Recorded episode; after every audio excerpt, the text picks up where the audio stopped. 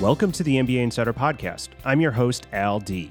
This is a show designed for aspiring, current, and former MBAs looking for advice on how you can grow your career through an MBA degree. During each episode, I'll talk to MBA students, graduates, and leaders about the MBA experience, navigating the workplace, and career development so you can learn how to develop and achieve your own version of career success through an MBA and beyond.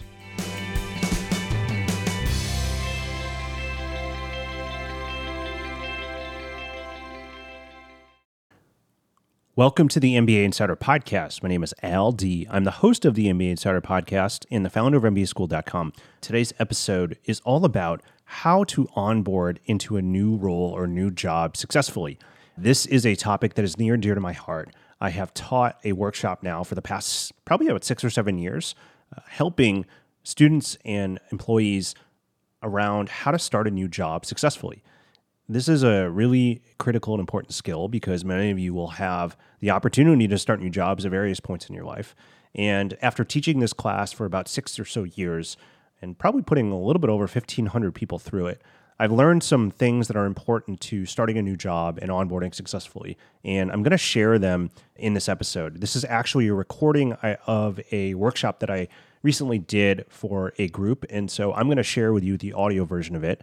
But in this episode, you're going to hear some of the challenges that often come up when new employees start new roles or new jobs. And then I'm going to give you eight practical lessons that you can hone in on. So to make sure that you are successful in starting a new job.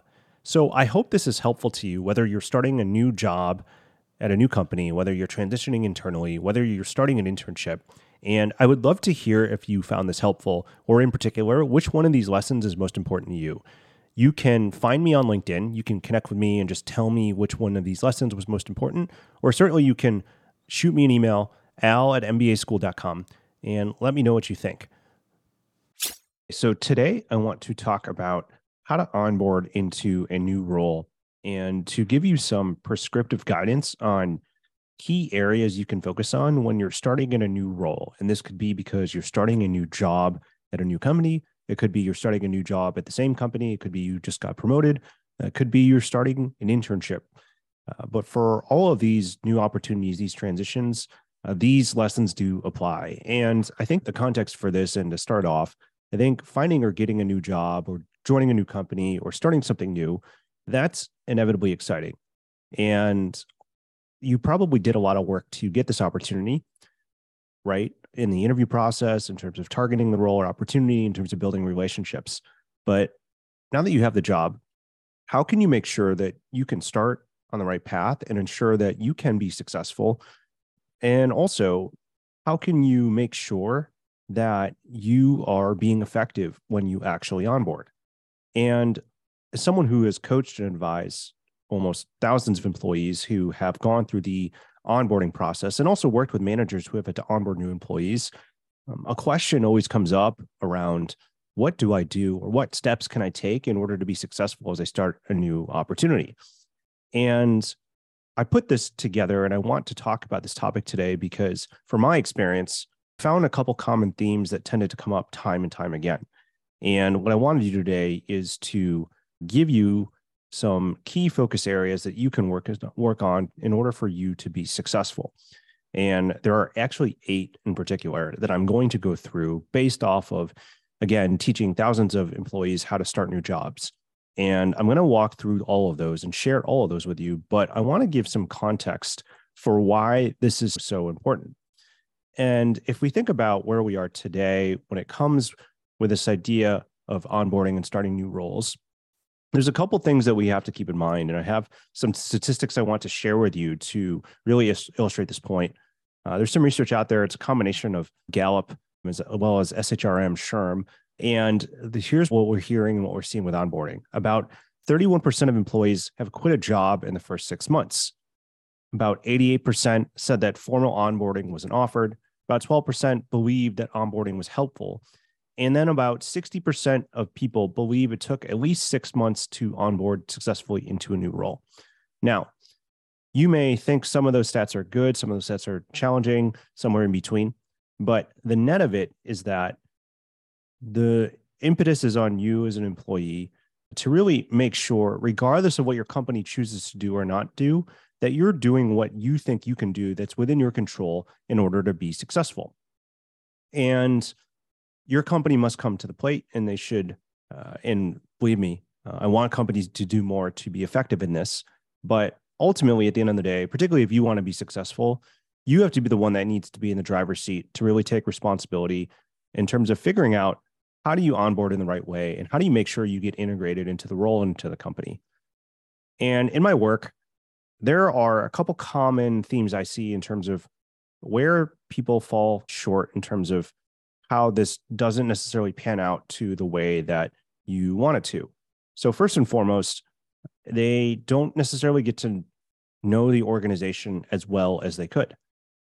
That means that they have every intention of wanting to be successful and wanting to do a lot of things that would enable them to quote unquote be successful, but they fail to think about or get to know the environment, the culture, and the norms of the organization before they start jumping in and starting to do things.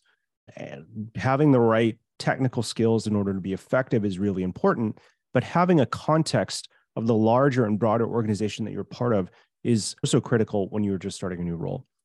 The second kind of bucket of challenges that come into play really fall on this bucket of relationships in terms of not necessarily having the right set of relationships in order to be effective in the role. And this can be for a multitude of reasons, either that they never make time to build those relationships. That is one common one. And another common one is that they spent too much time getting a large quantity of relationships, but not necessarily getting the depth or the quality relationships that they need. Organizations are just a mixture of people working towards shared goals. Relationships are absolutely critical, and particularly when you're new. And so this is a common mistake, an area of challenge that people make. The third is around being able to identify their own internal measures of success. And what this means is this just not necessarily thinking through what success looks like internally for a person. When you take a new role, clearly there's a reason why you took it. And just not necessarily having enough clarity around really making sure that you have your own motivations and your understanding of your own career aspirations for why you wanted to take a role. And then last but not least, external measures. And these broadly, both of these can really be bucketed up to this idea of just not necessarily having clear expectations, either for yourself or understanding the clear expectations for you for how you're going to be measured or how you're going to be evaluated. And those are where the common themes fall short. Now, there's one that's missing and one that really is the driver and the impetus for all of this. And that is this it is my observation that people tend to struggle in at least at first, or struggle when onboarding because they actually try to do too many things and they try to do all the things versus not necessarily doing enough. And what they really miss is this chance to really focus on the right set of activities that will lead to them being able to be effective in their role. And so, what I want to be able to do with you is to share what I think are eight, eight or so key areas of onboarding into a new role that if you focus on these, you will start to see the most impact as you're onboarding in terms of being able to understand the lay of the land, being in terms of building the right relationships, in terms of actually being effective in terms of doing your job. And so I'm going to walk through all eight of those at a very high level and give you some examples of what I mean. That way, you have what it takes to be effective as you're onboarding into a new role. So let's start with number one.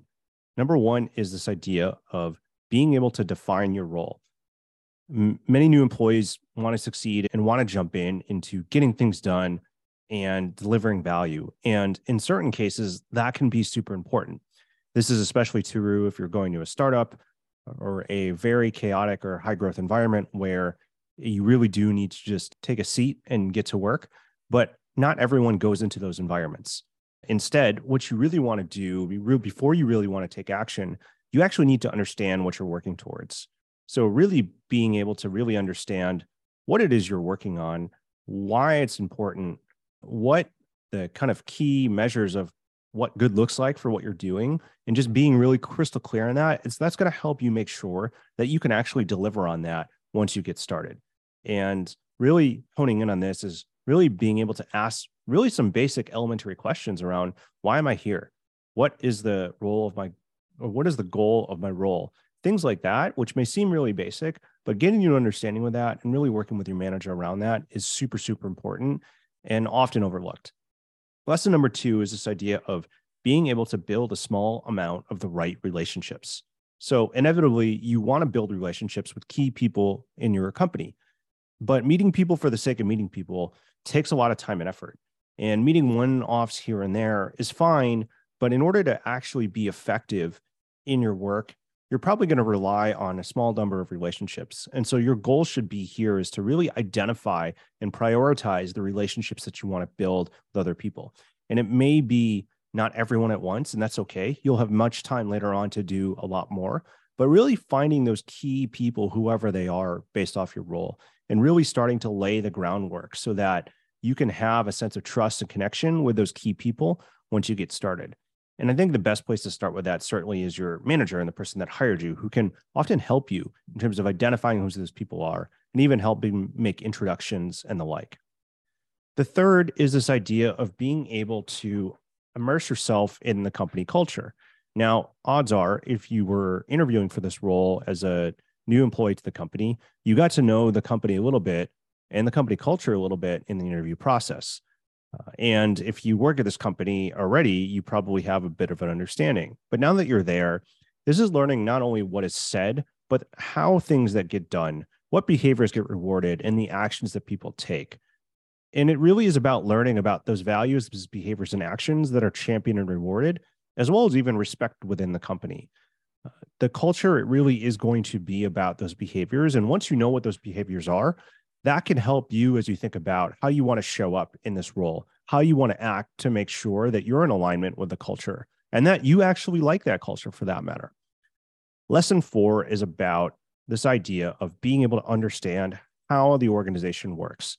Now, this is very similar to culture, but where I differentiate this is that I really think the how of the organization and how it works, I really think about this as the context of being able to truly understand the organizational chart right? Being able to understand the teams that you're working with, the metrics that they have, the things that they care about, being able to understand how your team relates to other teams, how other teams relate to you, and really digging in into finding out what about what are the norms, what are the implicit expectations, or perhaps even the unspoken rules that are not necessarily always visible. A cynic might call this the organizational politics, which could be a good way to think about this. But at the end of the day, you operate, regardless of which role you take on, in a system that is much bigger than yourself. And so being able to understand the system and how it works is going to make your job more effective because you'll be able to navigate through that as you progress and onboard. Hey there, it's Al, and thanks so much for listening to the MBA Insider podcast. I wanted to take a quick break to ask you a small favor. I'm loving doing this show, and I hope you're enjoying it too. And that's where I would really love your help. If you're enjoying this episode, I would really appreciate it if you take a few minutes to leave a review and rate this podcast on Apple or Spotify or wherever you get your podcasts. Or simply share it on social media or send it to a friend. I'm incredibly grateful for your support. Thank you, and let's get back to the show. Lesson number five is really being able to learn about performance management. And each company has going to have their own approach to performance management and performance evaluations and the set of activities, of requirements, of processes and standards for how they manage talent and performance. And so your job is to get an understanding of how this process works, what the key levers are, what the key dates are, what your role is in this, and really also start to just even just think about how you're going to set yourself up for the success for this. Now, this will come into play a little bit later on, but I really encourage you really to start by asking questions around this with your manager, that's going to do two things. Number one, it's going to show them that you are proactive, particularly when it comes to managing your career, which I think is always a good thing.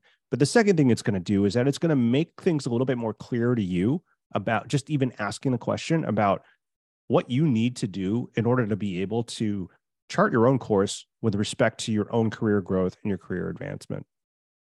Number six, this is all about being able to develop and share your personal brand. And so, as a new employee, you're going to have so many opportunities to introduce who you are, what you do, and your area of expertise to your new teammates and colleagues. And to really do this effectively, it really requires you to actually know what your brand is and what you stand for, what expertise that you have, and an idea of how you want to be seen by others. And being able to show up in these conversations and to articulate who you are, what you do, and the value that you provide, that's going to start helping you build that brand so that even as someone who's new, people can start to understand why they can come to you for help or why they should work with you or how they could even help you for that matter. And so, really being able to understand and articulate what that brand is, that's going to help you both in the short term with meeting people and building credibility, but perhaps also over the long term, because that will build over time. And that will also start to lay the groundwork for when people really start to see you as an expert and as a trusted advisor in a certain area. Lesson seven. So, this is all about articulating your communication style. And this really is something you can work on within your own team, directly with your manager or your supervisor, but also perhaps with the immediate team that you're on. And the whole idea here is that every organization kind of has their own norms and ways in which they go about communication, both in terms of spoken, written, as well as digital. And perhaps even in some cases, every team has a bunch of people that may have their own diverse communication styles.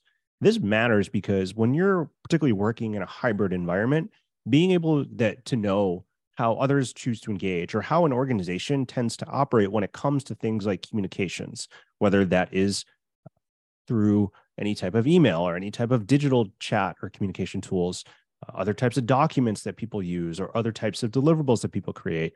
Being able to know what these are is really important. The other thing that's important is that you know your own preferred communication style, how you prefer to communicate. When you know how you prefer to communicate, and then you know how others prefer to communicate and the norms around communication, it's going to help you so much in terms of really being able to figure out how to navigate, particularly when you're new. And then lesson eight this is all about managing your career. So each job is a new chance to learn and grow and work towards your career goals. And so one of the best times to really set the foundation for this is when you start a new role. And when it comes to managing your career, I think there's probably two parts. The first part is a little bit more internal and really thinking about what it is that you want to achieve and how you want to take the direction of your career by the very nature of taking this role. So, getting some clarity around what that is or taking the time to think about what that is, that's a really good first step. The second piece of this is really then to go have a conversation with your own manager about managing your career. And in this, it really is sharing some of your thoughts and ideas of how you think you want to grow and asking for feedback, but then also getting to ask them around how can we best work together on this? You know, what's the best cadence in terms of being able to discuss and have career conversations? How can I make sure that I'm doing my part and you're doing your part, Mr. and Mrs. Manager, so that we're working together to work towards how I can continue to develop and grow with my career. And it's really important to do this, I think, early on because it sets the tone for everything else that comes after that. So that wraps up the eight lessons or so in terms of how you can make sure that you onboard successfully when you start a new role. I think by focusing on these eight things and figuring out to what degree you want to hone in on each of these eight. Some you might do more, some you might do less. But either way, I think based off my experience, again, working with thousands of employees, we've started new jobs. I think these are the eight core ones that you might want to think about when you are starting a new role. I think the biggest mistake that a lot of people make really does go back to being able to really try to throw themselves in without really being intentional about what they're doing, all usually for good reasons. They want to make an impact, they want to quote unquote hit the ground running. But I really think that this will be really helpful and valuable in terms of helping you all be successful when you start in a new role and really figuring out how to focus on the right set of things that will make you successful in the new opportunity that you are in. So, just to conclude, uh, first and foremost, regardless of what your company does or doesn't do, you are responsible for taking ownership of your onboarding and integration into a new role.